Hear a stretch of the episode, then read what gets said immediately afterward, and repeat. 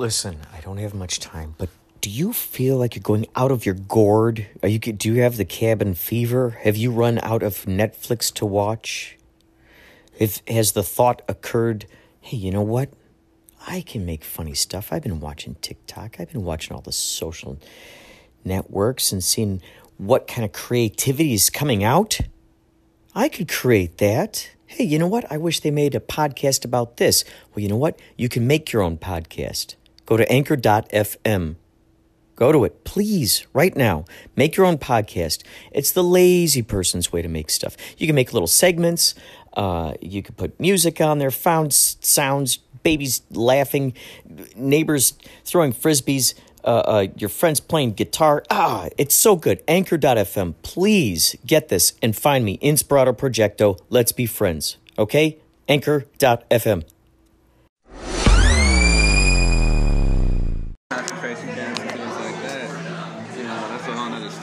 So with the rats, when they found out that this particular tone, you know, made aggression with these guys, you know, caused this aggression, I'm assuming that at that moment, whatever those waves are, you just simply flip them upside down and it cancels it out. Is that kind of what they did to make it so it's the opposite direction of aggression? um, I'm not sure. I'm not sure about that part. You know, flipping the polarity on it, like would it invert the intent or the message? I'm not too sure. Um, from my understanding, the way you know sound works is that you have like your fundamental waves, and then you have a certain hierarchy, you know, from that fundamental wave. And within all the combinations of all these tones, there's actually a culmination of, you know, clashing and boosting that's coming together. So like to really isolate it to one particular tone, I'm not sure if they have done that yet.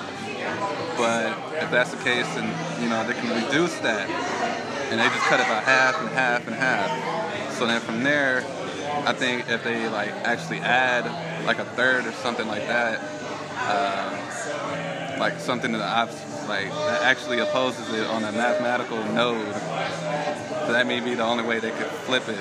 But I think it's like a certain range that is generated, you know, that the tone. Uh, because what happens with our brain when we hear certain tones is that certain chemicals are being created, and they're affecting our mind in whatever kind of specific state of judgment that we're in. And the way our neurons and everything react to these chemicals is what's going to determine the outcome of your thought process. So, like, you know, finding out. First, I guess they had to pinpoint what the aggressive tone was. Wow. So I guess, I mean, I guess it would make sense to, you know, flip it, take it out of the equation, and stabilizes everybody. You know. It's interesting because this this goes right along with the idea of uh, have you ever heard of the Rife machine? R I F E. Back in the 1930s, there's a guy, uh, forgot what his first name was, but he was Dr. Rife, and um,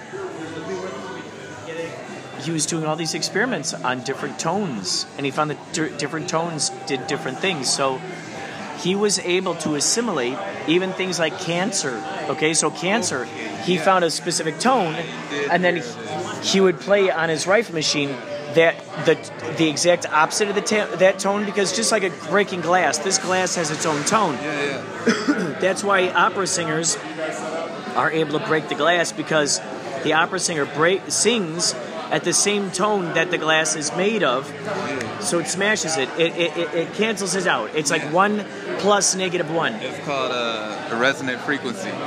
So they do, they do that for the cancer. They do that for headaches. They do this for all this kinds of stuff. I've heard about this. Uh, he even had it as far down to like specific elements, Big like time. leukemia, Yes. psoriasis, uh, yes. a couple of other Lyme things. disease, Um, anxiety, uh, all kinds of crazy stuff. Glaucoma, I think, was another one.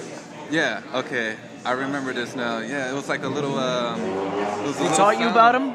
It was a little sound cannon, like basically. you would shoot it. This guy was so innovative, but the thing is, is that they ended up shutting him down because Yeah. it was. They're like, well, this isn't, you know, medicine. This isn't what we have to sell people. You're, you're doing this, and They we don't like that. Uh, there was no. evidence of this machines ever working, although he had numerous detailed reports of actually curing his patients. You know, and a similar thing even with uh, Edgar Cayce, who was known as the sleeping, uh, what was it, the sleeping psychic. Uh, people would come up to him as he was sleeping or induced in a trance, um, discussing their ailments, and he will write down on a piece of paper exactly what they need to do to cure themselves. When he came conscious, he didn't remember anything that happened. Ed- Edgar Cayce. Yeah, Edgar Cayce. yeah. He would be uh, channeling it while he was sleeping. Yeah. Yeah. And on top of that, he was illiterate. He couldn't even write or spell his own name. So it's like, how was he able to write and spell out everything that he did, giving the people the cure for something? You know, and then they go and they do it, and they come back and they say that they're cured. And yet, all of his so called medical studies and finds cannot be considered as such, according to our conventional practices of what we call wisdom you know, being able to have this theory tested and prove it in order for some kind of capital market, you know, it's just wrong. You know, the pharmaceutical companies and everybody, you know, just basically stealing money out of our pockets for what? Selling us a pill that doesn't really do what it's intended to do. You know, selling us on a dream and everything. But yeah, that's that's a bit of a tangent. well, it's it's incredible when you look deep into this stuff and you see that some, some people are still using that that, that uh, sound therapy to this date. They're still using it to get rid of this stuff. There was this interesting on YouTube. There was this interesting microscopic. There was a doctor who was using the rifle machine on a patient, and he showed he showed through the microscope this paramecium, this this cancerous paramecium. And you see it moving around, and he played it at its exact frequency, and you could see that it it was like breaking down. You could see it was like breaking down, like it was losing life. And all of the other little microbes and everything else were fine. Were fine. But it was breaking down until it got to the point where it just went and it just kind of died and it didn't move anymore. And you could see the food that it ate in its belly swimming around, trying to get out. It was crazy. It was nuts when, it, when I saw it because I thought, wow, this is quite interesting. Something my buddy talks to me about. My buddy, uh,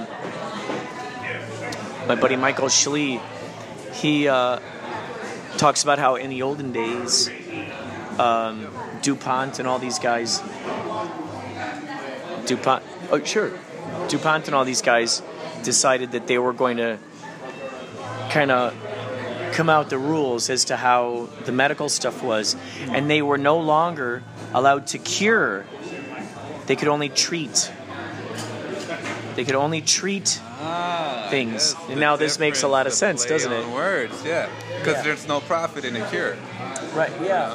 If they cured everybody from cancer, there would be no more cancer business, or maybe there would be. Like, you know? let's just treat it. Let's just keep putting a little band aid on it. It'll still keep turning into this terrible thing, but let's just put a little band aid on it. Yeah, yeah, that's the same. I mean, that's the same thing that happened with my uh, one of my grandmothers, and she had she had ulcers. She ended up dying from ulcers. Um, she ended up developing like three or six ulcers, but during the course of that time, all of her doctors was telling her, "Oh, you just need some Robitussin," and they prescribed her Robitussin. And it got to the point to where she was internally bleeding and had to have surgery. And yeah, it was just all bad. Uh, they suggested she had an epidural. She didn't want an epidural. They forced the epidural on her anyway. Ended up paralyzing her from her shoulder down. And I mean, this is so-called uh, safe practices. You know, this is what they said was procedure and protocol they were supposed to do, and it's not, and it wasn't. You know, that was malpractice, and uh, yeah, she ended up losing her life after that.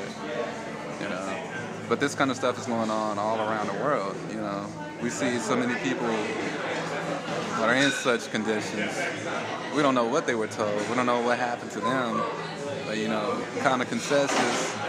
You know, everybody judges everybody based off appearances. So you know, a lot of people don't, you know, have the initiative to try to ask you know, what's wrong, if they can help or anything like that.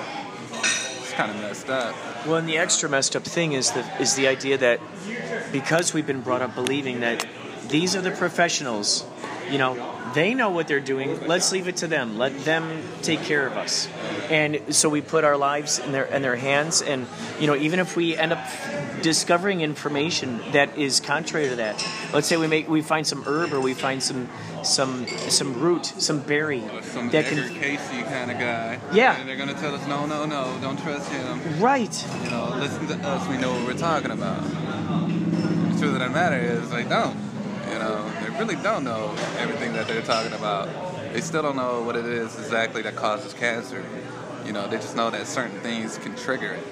You know, but there's other people that have different kind of perspectives and will say that you know, we're all born with cancer cells within us. They just have to be activated, and they can be deactivated. And certain people have been either put out of the country or taken off the face of the earth for publicizing these kind of details. You know, because of the kind of market that is affected.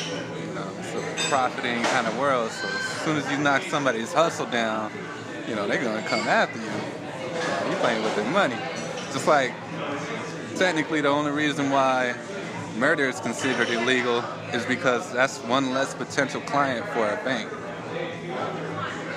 One less social security number to have a fucking tax ID attached to it. You know? And what's so crazy, as that person dies, the, the government still gets the taxes. They still get, you know, they, so so this relative gives you, you know, give, puts you in their will or whatever, and they give this money to you or what have you, and then the government comes in and goes, oh, we need to have our we need to have our portion. Well, wait. Throughout the whole life that this person was living, every single time that they got a paycheck, every time they paid for something, uh, you're always taking taxes, and you're still taking taxes. What is it? A death tax? Like what the hell? Is Like death insurance a thing now? Right. right on, it's so crazy. yeah. It's crazy. Even while spending taxes in real life, you still, on your way out, you're still responsible for paying some taxes. It's it's so crazy.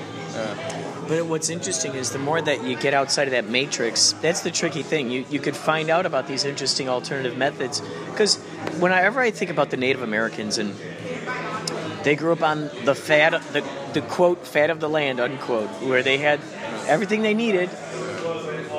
Pull it off a tree. Oh, get it off a, get it off a bush. Grow it out of the ground, and there it is. I'm nauseous. I don't feel so good. You know, uh, Chief walks in the wind. Oh, here, chew on this leaf. Chew on this leaf, little, little. Uh, s- stand by the river. You know, you know, chew on this leaf. That'll that'll take care of your nausea. Like holy cow, they had everything they needed back then. Yeah. And then as time went on, things just got crazy and complicated, huh? Yeah. But I mean, look what that you know pushed us to. Look what that pushed human beings to do. Like what you just mentioned about that uh, that rifle machine. You know, I'm pretty sure that dude would have never have went into that kind of field of study if it wasn't for the way he was seeing, you know, the medical profession as it was at that time, which was I don't know. Let's. I would like to say that the doctors, you know, back in the day were a little bit better than the ones today, considering the whole pharmaceutical takeover. But then again, you know, they did have like liquid cocaine for eye drops, so I don't know how much. Yeah, You know, yeah. prescribing fucking uh, heroin Yeah. to kids who had coughs. Right. Here, kid, you got a cough. Take this heroin. Take some heroin, boy. Smack you right up. smack you out of it. Now we calling it smack. Like, ah, man.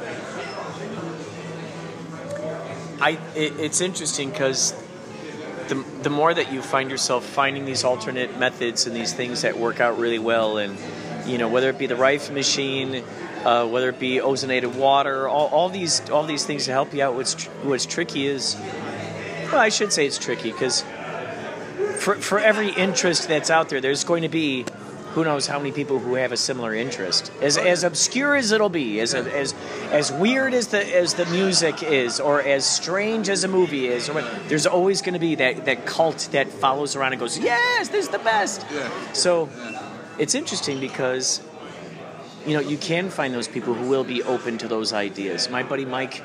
Mike Schlee, who told me about the ozonated water. You know about the ozonated water, right? Or what do you or what do you know about ozonated water?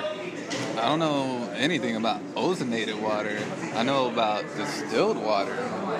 Well, I've heard some stories about distilled water. What are your, what are your thought? What have you heard about distilled water? Because I heard it's pretty pretty damn good for you. It kills all the all the parasites and bad stuff in you. Yeah. But it's not good to drink a lot of. You know, it's like good to drink through a gallon and then wait maybe a month and then. Yeah, uh, basically, I mean, the way I heard about it was that it had to do with like um, electrical balances. You know, charge in your body is at a certain, I think it's negative. Uh, everything that's natural has like a negative charge, and anything that isn't natural or that isn't supposed to be in your body has a positive charge. And what the water does is just acts as a magnet to pull all of those positive charges, so you just flush it out, you know, just expel it all of it. Now, I don't know if that's to say that if you drink too much, you'll get rid of so much positive charges to where you actually become sick. That makes sense, you know. Right. Because to a certain extent, we need certain, you know, certain things like our hands. You know, our whole entire body is covered with germs. Yet, some uh, like genealogists or whatever will say that it's actually worse for you to put hand sanitizer on than clean off all those germs on your body because now you just killed the good germs that was on your body the natural good germs Oh that God. combat the bad germs you know i don't know how true that is but you know considering that it's like all right so is it that we need a little bit of bad so we stay good you know the contrast between light and dark It is crazy because it, know. you know it's interesting because Alan Watts talks a lot about this. Is uh, he says there's this thing you know that we go through. There's this myth. It's like black versus white, black versus white. You know, oh I hope black wins. Okay. Oh I hope white wins. Okay. Black versus white. It's like the game is not fun if there isn't the threat of losing. so it's this thing where no matter what side you choose, you, no matter lose, what, someone is going to someone's gonna lose. Because it wouldn't be fun if you won every single time, would it? win. you know, both people won. You know, it Yeah. wouldn't be fun if both people won everything. right? Uh, would it be the same if both people lost? There's that, there's that, that thing that keeps you on the edge of like, okay, because then, then what happens is by losing once in a while, then it, a lot of times that could enforce a whole nother skill set that you didn't realize that you had, or a whole nother idea for something you didn't have before. It's that whole uh, like uh, I don't know. I want to say like punishment and reward kind of mindset. You know, when you win, you feel like you're going to be rewarded. You know, so Yes. what do you get? You get the trophy, you get the banner, Yeah. you get the car, you, Yeah, you know, all of those. Guys. I'm going to Disneyland. Yeah, what yeah. about the losing team? I'm going to the losing- Disneyland, The right. losing team ain't going nowhere. Right, right. Or maybe they are going to Disneyland. Who knows? But like, you know, that kind of um, competition, you know, it's been ingrained in us. And I think, you know, in a culmination of factors, you know, we have sports, right? You got politics. I mean, I think those are like probably the biggest two. that- Competition type things, that divides people, or Yeah. also religion. You know, religion, politics, sports. You know, those three things right there. You get into a little topic of a discussion on any one of those, people get all touchy about it. They want to fight you after it. Yeah, and then and well, and then you enter that idea of men versus women. That's another. That's another one that'll be a dicey thing, huh? Right, right. Still with the competition instead of you know. It's like me, you know, in your face. Well, how about how do we how do we how do we bring it together to Yeah, make this? How okay, do we? So look, you're, create you're, this you're better together? at lifting weights. I'm better at figuring out directions. yeah, right. You know, Right. we get in a car, we're driving. Hey, G, you're gonna have to push more than me. Yeah, yeah, yeah. you know, when it comes down to putting on this tire, all right, I got to do it. you know, maybe I can figure that out a little bit better. You got the strength, you know. You got to learn how to use each other's strengths, you know, to help each other instead of, you know, just beating each other. Well, and that's the tricky thing, I think, because you know. Um, okay, so you always hear, you know, that phrase, whatever the the squeaky wheel gets the oil. Um, another analogy would be, whoever is yelling the loudest gets heard. So, the thing that's being yelled the loudest is on the TV and in the media and in the news, and whoever is stuck within the matrix of hearing that. So when you're dealing with the minds that are stuck within that room full of mirrors where every direction they look is another either negative thing, another sad thing, another divisive thing. Because these guys up here who are giving the programming, they're going, here's what you're going to be divisive on today. Yeah. Okay, you're going to, okay, today it's men versus women. Okay, today it's whatever, uh, uh, fake lawns versus real lawns. Okay, tomorrow it's uh, um, roller skates versus roller blades. Today, you know, whatever, whatever the thing is, you know. Um, uh, climate change versus global warming, whatever, whatever it is, you know, t- we're just going to make you guys fight each other, because the more you guys are fighting each other, is the less you're questioning what we are doing. the more, Methods of distraction, you Yeah. know, it's gotten better over the years, considering that, you know, you know, just sitting here in this bar, look at look at what we have on this TV. Two things, right? Between what they call, I don't know, two different forms of entertainment, right? We got Yeah, sports and then we got random video. yeah, yeah, yeah. And it's like nothing about this is, is supposed to be taken seriously because look at the setting we're in. We're in a bar.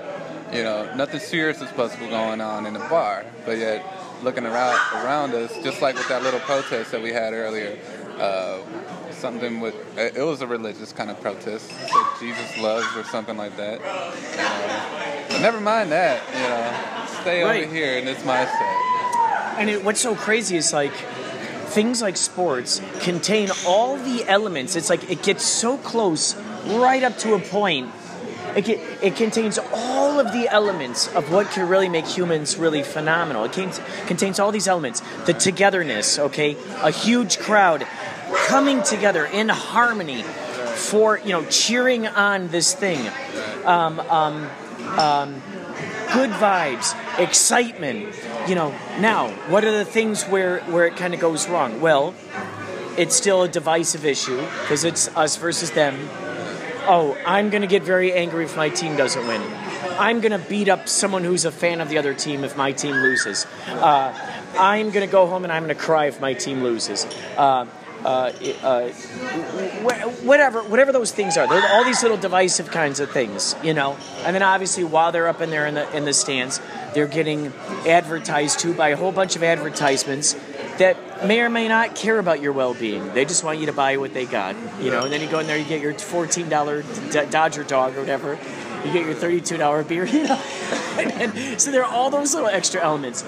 But the idea of everyone coming together, that's that's really the. Um, like the first time that it popped into my brain where I really I really saw all of these elements of the universe really really poking through was when I really started thinking about basketball. I was looking at basketball and I go, "Wow, this is interesting. You got all these elements that that perfectly that perfectly reflect the all the best elements of source as we know it all the best elements of all that is and all the elements of, of of the universe as we know it. Unification. We got unification.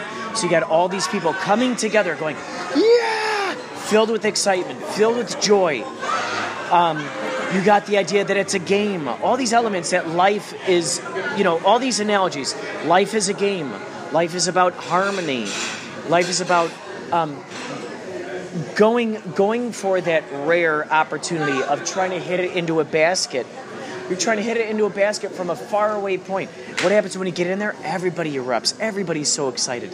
So then I started thinking, oh my God, this in a sense, what if this was an analogy for the unseen universe, the invisible universe? Certain aspects, certain aspects, the aspects of, you know, the hallelujah, hallelujah, you know, the, the angels being together on your side, the guides, all of your unseen guides together for you.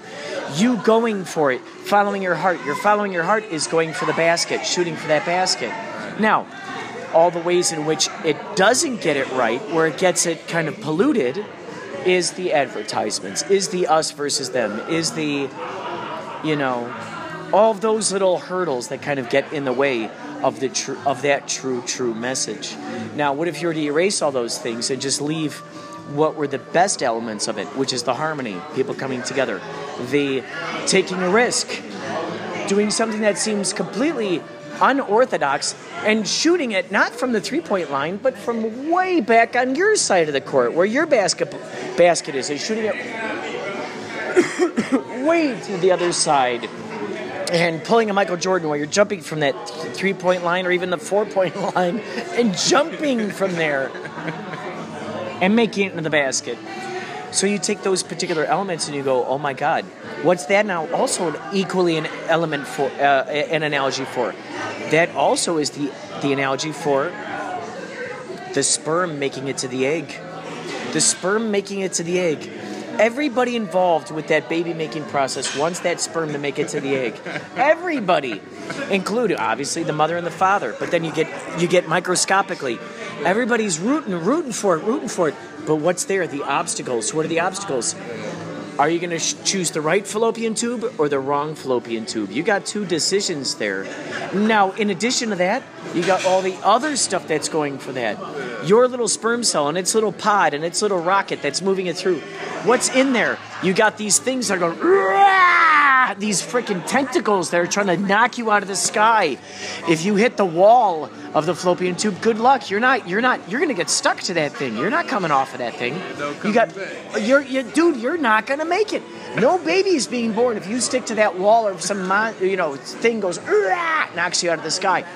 So then you're hoping to God you make it. You make it. You hope to God that you're the one that makes it to that egg. But then guess what? You got to break through that egg on top of it. So you got all these other little guys who are going, "Let me in, let me in, let me in," and they're all breaking in, trying to break it in. Well, guess what? That that egg, that egg, that's not the end of it. That egg is far bigger than any sperm. Who knows what's inside the egg now that you got to get through? Is there a maze, like a freaking labyrinth, now that this little sperm has to go through? Is it just easy? Do they break through and bam, now they got the prize? I somehow feel that that's not the case. I have a feeling that it's like the video game, just like Legend of Zelda. Yeah, okay, you got to the castle that Zelda is at, but now you got to go through the castle. You gotta get up the tower. You got to get. You gotta find the tower. That's right. What's in the tower? You got things that are shooting out these little poison, you know, little poison darts now. Or you got some monster that goes rah rah rah rah shooting fire at you. Or you got some kind of you know booby trap where if you fall into there, okay, now you're going into a whole nother level that you got to get out of. There's no telling what the sperm has to go through. So as I thought about the basketball game and how close it mirrored just that just that baby making process and like we all are rooting for you. Come on here you go. So you got the adversity.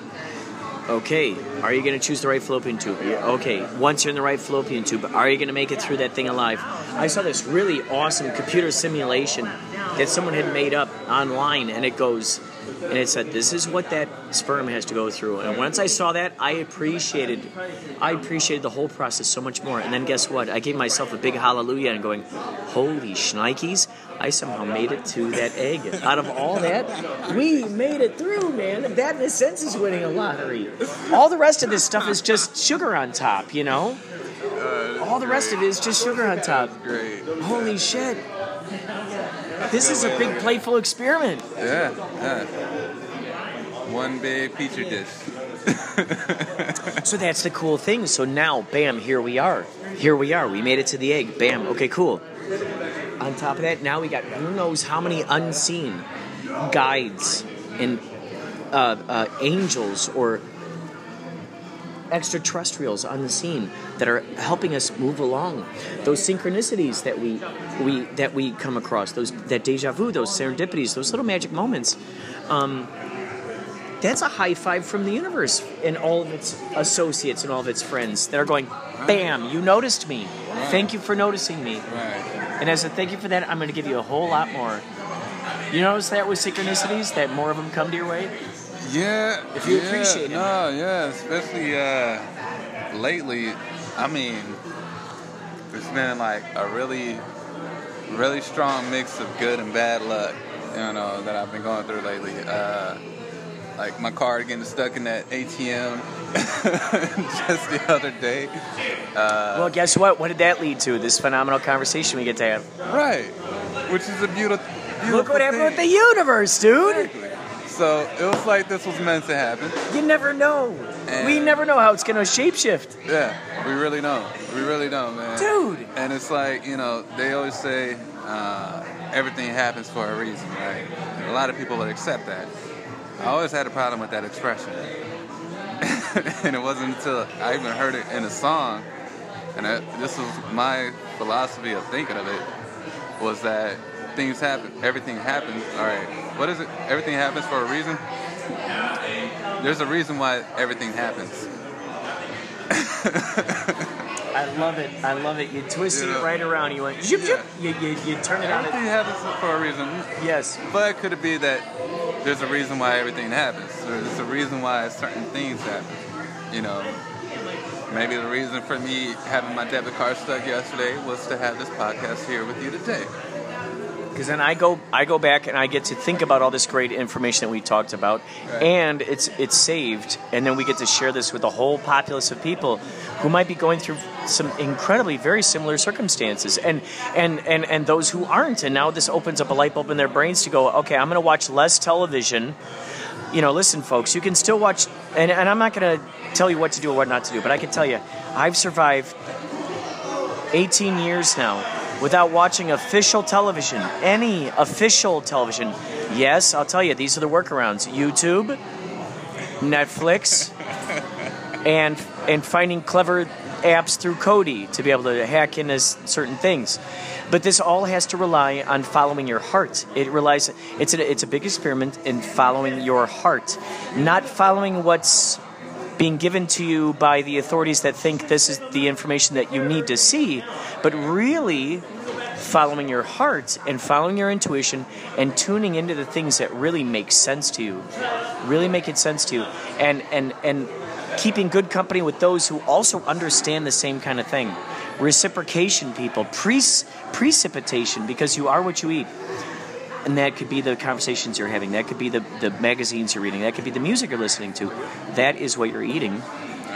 As you talk about it, as you think about it, it gets precipitated in your conversations. Now that keeps spreading on. It's a domino effect.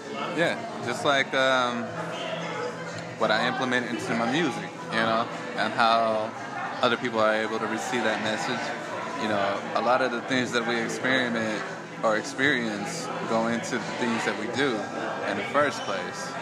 You know, whether or not you understand it or you know it, that is happening, it is happening.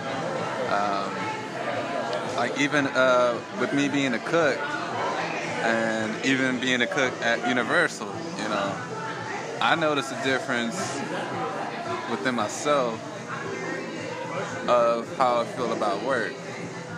You know, working in the theme park versus working in hotels, banquet halls, and you know, five-star restaurants and things like that. So even like soccer games and convention centers and whatnot.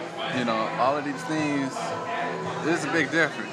You know, and the way I was over at Universal, you know, I started taking certain things more personal. You know, because not even of the customers, it was with my own coworkers. Ah. You know, my own coworkers would dip out of the restaurant, you know, take longer breaks than they needed and everything. Kind of slacking off a little. Yeah, and they knew that I would pick up and I would, you know, keep everything running. But then, you know, when I caught on that I was doing it to an extent to where I was pretty much the only one working in the kitchen. And it was a day that we sold over 183,000 people. And then I looked back at the whole day, like, you know, for about four hours, I was by myself. And I thought back on it, and I'm like, Whoa. wait a minute, that should have never went down like that. I shouldn't have continued working, you know, going through that whole thing. And I thought to myself, well, why the hell did I do it in the first place? You know, A regular person would have been like, you know, what the fuck? I'm done. Like, I'm on burgers. You want pizzas? There's Were you aware at that time of how many people were out there, or how many how, how much you had to create? Were you aware at that time, or no? I actually was because I people in the front. people make you aware of this? I was in the front at first, and I see the line. And it's buffet style, so you gotta have the windows filled up. People just grab the shit and they go. They go pay for it. So we had to have the windows full. And I'm like, oh fuck, windows is going down. I need to put out more burgers. Okay, they need fries. They need tenders. not they need onion rings. Oh damn, turkey legs, chicken is out. Gravy, mashed potatoes, corn, biscuits, pizzas, cheese and pepperoni pizzas. Like, oh my god, all these things is out. Where the We heck don't have- was everybody? Where and were I'm they? going around looking for people and I can't find them. Can't even find my managers, or supervisor, or anything. And I'm like, what the hell? So then, you know, everybody's looking at me like, yo, where, where's the food? Where's the food? And I'm like, yo, I feel for these people. I want to get them their food as quick as I can, you know, as much as I can. Next thing I know, down here four hours go by, somebody comes down, hey, Namon, you okay? Hell no. I need a break. Where the fuck is everybody else at? These people need to eat. It wasn't me taking it out on the guests because they got top-notch shit. You know, their fries wasn't all soggy. They came out perfect every single fucking time because I made sure I did that shit right. And So you really you really treated each one as like its own art project. You you made it its own masterpiece. Huh? I was told from the chef that trained me, uh, Chef Daryl Hall, he said, whatever you do, everything you make, make it like you will make it for yourself. I took that to heart. That's that the way to do it. The golden rule, man. The classic like- golden rule. Dude, that makes total perfect sense. I'm like, I love the fact that you said that because I'm gonna do that. I was gonna do that anyway, but you said it that way, and I was Yeah. like, this is perfect. This is What a beautiful thing to implement in the team. It, it should be done this way. Like, yeah, I'm not gonna serve you this. Why? Because I wouldn't eat it. Right. So Right. now you know whatever the hell I'm serving you, I will eat that shit my damn Yes, self. that's you know? right. That's right. That's right. Hey man, That's right. You say this burger is overdone. Trust me, it's not. I will eat it myself. Really. I've even had a couple of occasions where I had to say that. You think this is this way? Trust me, it's not. I will eat it myself. They eat it. Oh my god. I don't think I want to order my stuff ever. You know, unlike this again. Like, you know, nice toasty pizza versus a pizza that kind of flops around when you shake it. Nice toasty pizza that holds its body. Bam, you bite into it. It's got a nice little crunch, but on the to- nice outside, toasty piece. I on the it. outside, you know, you're it'll saying. it'll have some blackness on it. You know, the cheese will have some char on it. The Yeah. pepperoni would kind of buckled up on a crisp, and, up, and it's got like a nice little black ring around it. You know, but then again, at the same time, you bite into that and you chew that pepperoni, and Oh you're like, damn, God. this is the best best. Best tasting pepperoni pizza I ever Yeah, had. yeah. It's like, yeah, dude, something so simple Yeah. as this tastes better than anything else you ever got. Not only that, tastes better than any one of these pieces you buy from here, from this particular venue. Everybody here has the same ingredient. We have the same fucking dough. We got the same marinara. We got the same cheese, same pepperoni. But I guarantee you, after mine comes out, you're gonna eat mine, like mine better than everybody else. Well, you know, and this goes right along. What's interesting is this a beautiful analogy that fits right in line. This a beautiful analogy that fits right in line with what you were saying earlier about your music. You're instilling that magic in all this food that you're creating for these people. You you have this original intention, like you were saying earlier about the big steps, Right. big giant stepping through. You had that intention. You infused it into your mu- your music. Yeah. You're infusing infusing a specific intention into the music that uh, into the well, which is music. You're making an orchestra of, of tastes in their mouth. Right. Right. You're conducting a taste, a whole series of tastes in these people's mouths Yeah. that are based in this intention. Oh my God, that's beautiful. That's the unseen ingredient, the intention. You're adding the intention of going, yep, I would eat this. This is what I would eat. And I would be very happy to provide this to anybody. I'd be very proud. If someone came up to me and says, I don't like this burger, you, you could you know that you would have your your what you could say to them is, look, this burger is something I personally would eat. If it's not your kind of burger, I'm sorry, but I want to let you know that I that this is something I, I created with equality in mind. Right. You know, this is something I created with that idea that I'm not just going to make a half-assed creation. Yeah, yeah. I mean, it's been like it was a notorious thing to happen over there at that spot. Um, in Universal, the theme park in general, but even you know from the transitions of cooking on flat tops or using a, a machine like at Carl's Jr. and people will still get their burgers uh, to send back their burgers. Now this is a machine that's cooking it now, and according to the conventional processing, everything should come out orderly, even exactly every single time, right? Yeah. But there were certain things that other cooks didn't really understand and know about food itself. You know, the machine is one thing. Yeah, it's gonna do its job, but the food itself, you know, and it came down to something as simple as this: two things. The difference between an unthawed hamburger patty and a frozen one. And it comes down to this thing, which is how many indentations you put onto the patty itself. Right? So a lot of What do you people mean? What is that? a lot that? of people would just poke they'll poke a straight hole right through the middle of the patty. Now that's messed up because What does the that mean? gonna lose all of its juice. What? All right, so the indentations, you go in like uh, a third of an inch, right? And Oh, you you're just poking in- little in- holes in it. Not a hole, not a hole. oh, no, Don't go do all the way mean? through. Like just what? indent it. Just Leave indent it. a, like a fingerprint. Yeah. So like leaving three fingerprints will get you like a medium rare, right? Leaving like one or two will get you more closer to rare. And then the more and more, the more holes you the more indents you put into it, the more evenly distributed the heat gets around the whole part. So that then ooh, it so makes so it breathes fuller- more, it breathes it more. makes a fuller cook. It's not necessarily that it breathes more. Because it seems like you would have more avenues to be able keeps- to travel through. It keeps the other side from bubbling. Because you don't want that bubble to happen. And then when it comes down to the integrity of the patty, it doesn't shrink as much. You know? You ever notice like when you put burgers on the grill, they Yes. so big? Yes. They come from so big to so small. Alright, that's because you're cooking it way too long. One. And then the proper indentations, two. Um, so even with this machine, people didn't really understand that. Like, it took me some time to understand it and learn it. Somebody else had taught me some tips.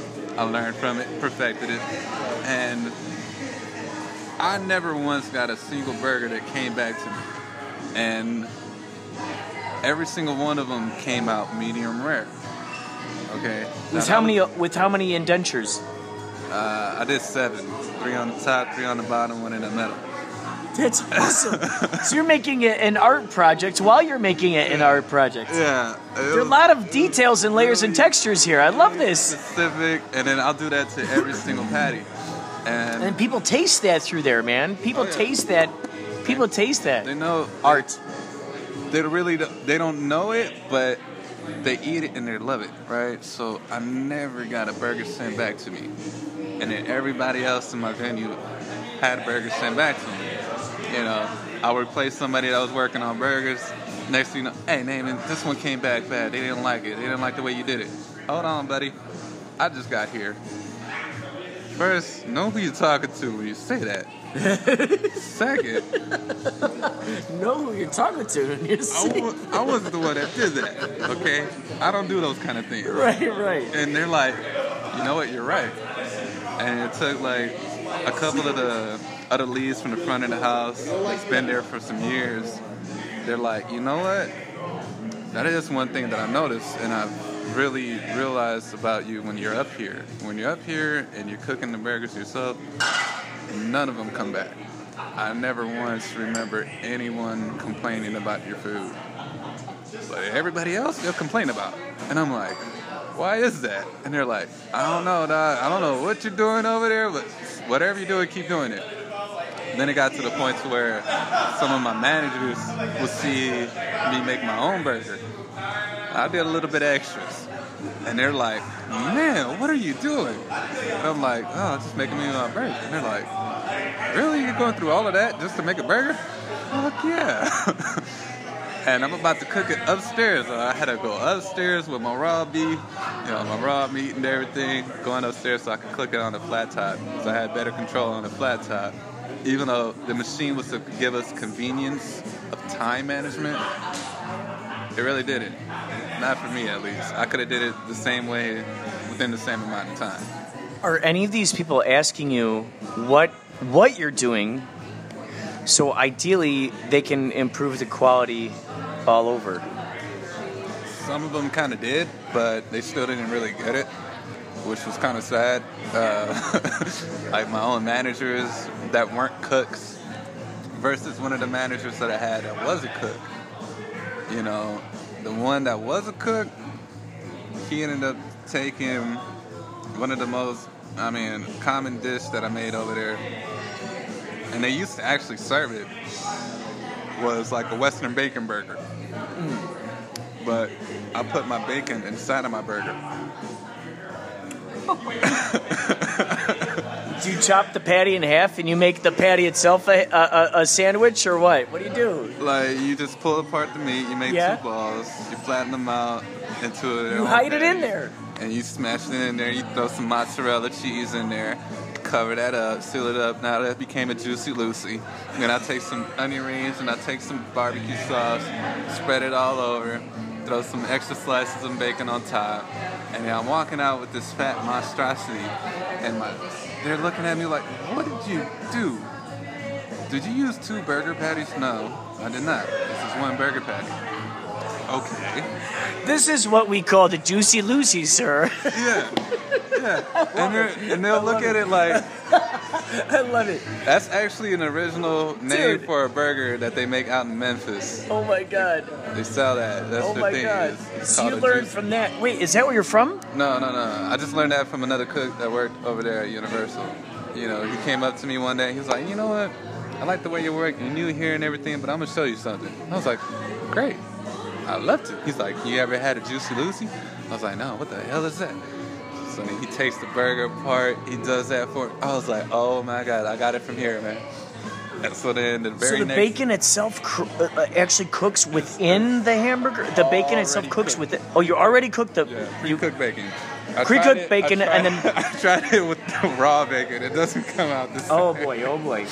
it Takes a lot of experimentation in these matters. Yeah. Yeah, yeah, really. So does. do you cook the bacon first and then you cook the hamburger, or do you already have the hamburger cooked to a certain point? No, cook the bacon first, then you cook the hamburger. So it's double cooked. This this bacon is kind of double cooked slightly. almost, yeah, yeah. Um, you don't have to cook it all the way unless you know you're going for a certain texture. You know, if you want like a nice little crunch. Oh yeah, the crispy. Oh yeah, get it really nice and So crunchy. get yeah. it crispy. Go ahead and do that. It's perfectly fine. When you put it inside of the burger, the fat, the leftover fat that's gonna come off of the bacon, is gonna go through the burger. Right? And the burger's already gonna put out an extra amount of fat, depending on your fat ratio. So you're gonna get a nice little crust on both sides. And that's all what it's about. You're a nice- scientist, man. You're a scientist of taste. Yes, I was a scientist in the art. So and that's the So same you're really experimenting with this, like pure chemistry here. Yeah, and I mean, I treat everything like that, from food to my music. You know, my music, the way I'll, you know, I'll lay down like a certain fun, like a foundation. Maybe it's like a bass line, maybe just a cello, maybe it's even something just staccato and just repetitive. And from there, I start adding little things in between. I'll see how that comes together. Then I take certain things out of it. So this is like that's the only one thing you can't do with cooking. You can't add things and take them back out. You know, once you add them, it's done. Yeah, like know. one of the things you always hear is don't like you can you can always add too much salt. No, no, no. Wait, uh, what's the word? Uh, don't don't. Always under season, just don't over season. Yeah, you can always overseason. Yeah, yeah, yeah, Yeah. yeah, yeah. yeah. But depending yeah. on certain things, you can go heavy on. yeah, And if you knew like the tricks of the trade of it, you know, like if you're working with a dish, you know, like a big piece of meat that's gonna put out a lot of juice, and you oversalted it, you can always add potatoes to like soak up some of that, soak up some of that salt. this is crazy. So what you're depending you're finding out what are the pot things that can kind of soak up. Right. If there's too much of the sweet, add this thing that kind of kind of goes okay, go in this Right. direction, So, kind like, of. a pot roast that you're making like a crock pot, you know, and you over season the shit out of the meat, you know, and you knew that before it started cooking. Okay, and you're like, oh fuck, what the hell did I just do here? Yeah, yeah. Throw those potatoes in there, some carrots, some onions, cover it, let it be. You know, it's gonna come out perfect. Cut some nice big chunky potatoes, or you know, put a lot of you know enough potatoes So in there. potatoes soak it up like a sponge, huh? Yeah, yeah, it'll soak it up. You know, Whoa. a lot of times, even when you're just making potatoes, you know, using a, a regular amount of what you think will be a regular amount, usually you'll have to put more because it's just gonna soak it up almost to the point to where you can hardly taste it. So then you have to put a little bit more, a little bit more. You know, that's why fries usually are so heavily salted. You know, we don't mind that. That's what we're looking for when we're eating the fry. Right. Nice salty, crunchy fry. You bite into it, hmm, perfect. Yeah. Put that with a heavily seasoned burger. Oh, you're gonna you're gonna hate Oh that. yeah, the two of them together would be really. So it's like kind of one or the other has to be sort of the featured, like the rock star, like the headliner of the. Right, right. Depending on the dish. Now, if it was a pot roast that was cooked in a crock pot, and you realize you over season your meat, you always add potatoes to it, some carrots, and it'll kind of balance everything out as it's still cooking. You know, so little things like that. Uh, like even with the music, you know, that's one thing that I have an option of. You know, I start with a building block, I work around it, see how it all presents itself. Lately, it's became more of a ritual or a habit to where I start off with something because I use this technique so much, you know. And I'll start off with something that leads me into another another piece, right? Now they're working together perfectly, but for some reason, this next piece that I make, like uh, this next track, next section that I make to accompany it, for some reason, it's totally changed everything. So now I A and B different chunks together, right? And I listen, see what what's different about it, which one impacts me the most, which one is more like authentic and original, and then from there, I just discard of whatever is not going to be used. Now most people won't. Sometimes I keep it and use it later, but if it's too uh, like relatable to each other, then I just discard it in general. You know, I won't even come back to it. Or if I do come back to it, even after I discard it, I'll think to myself, okay, how can I recreate that? It's not going to be exactly the same, which is perfectly fine with me. I'm okay And with plus, any one of those other little riffs or little giblets that you created can always be utilized for something else in the future. Right. And those usually go into like the next segment within that same piece because one, I don't want to forget it. Two, I have to use it now. You know, I can't come back to it later. And that's one thing that I had a problem with almost at first. You know, starting with certain things and then how to finish it. You know? Trying to keep it fresh, trying to keep that that yeah, you- you- the train is going. Yeah. You know? And, you know, if I take myself off of it too early, a lot of times I'm not coming back to it. Or if I do come back to it, nothing's really there. And then other times I can piece together certain sections or certain pieces that I have that has nothing to do with each other initially, but then for some reason when I'm going back through and I get into, you know, one of those kind of writing blocks that I get into, I start listening to other things, start putting things together and you're like, let me just see if this will work out. You know, they kind of have a similar kind of feel to it in a way. It could be the pitch, it could be the keys, it could be the chord progression, it could be the tempo, whatever it is. You know, either I blend them or I put them side by side, or I take a piece of this and I take a piece of that, and I just like kind of Frankenstein it together, you know. Then it all just comes together and it's like, uh, I don't know, it becomes something totally different than what it was intended. Now, do, do you have uh, do you have? Uh, I mean, you've got a lot of songs. Do you have albums? out there in the world that people can listen to, or EPs or anything? Nah, not at all. Not yet. I've just been too busy working, and um, like now going. To. Because a lot of music has concepts to it, you know, and especially if you have that idea of like a concept story where you got three or four songs that fit within this theme, you know, it wouldn't it wouldn't hurt to get them out there. No, not at all. And um, that's the thing that I still had. Uh, that's one of my challenges is finding time to go back, organize everything, and have it in a presentable manner that I feel comfortable with. You know? Can we can we play one of your songs on this on this particular podcast that we were recording? Heck yeah. Heck yeah. I would love nothing more but to, do, but to have that happen. Hell yeah. Well, listen, folks, we're going to be right back. Uh, I have to go to the bathroom, and we're also going to play uh, one of Namon's uh, songs. So be prepared.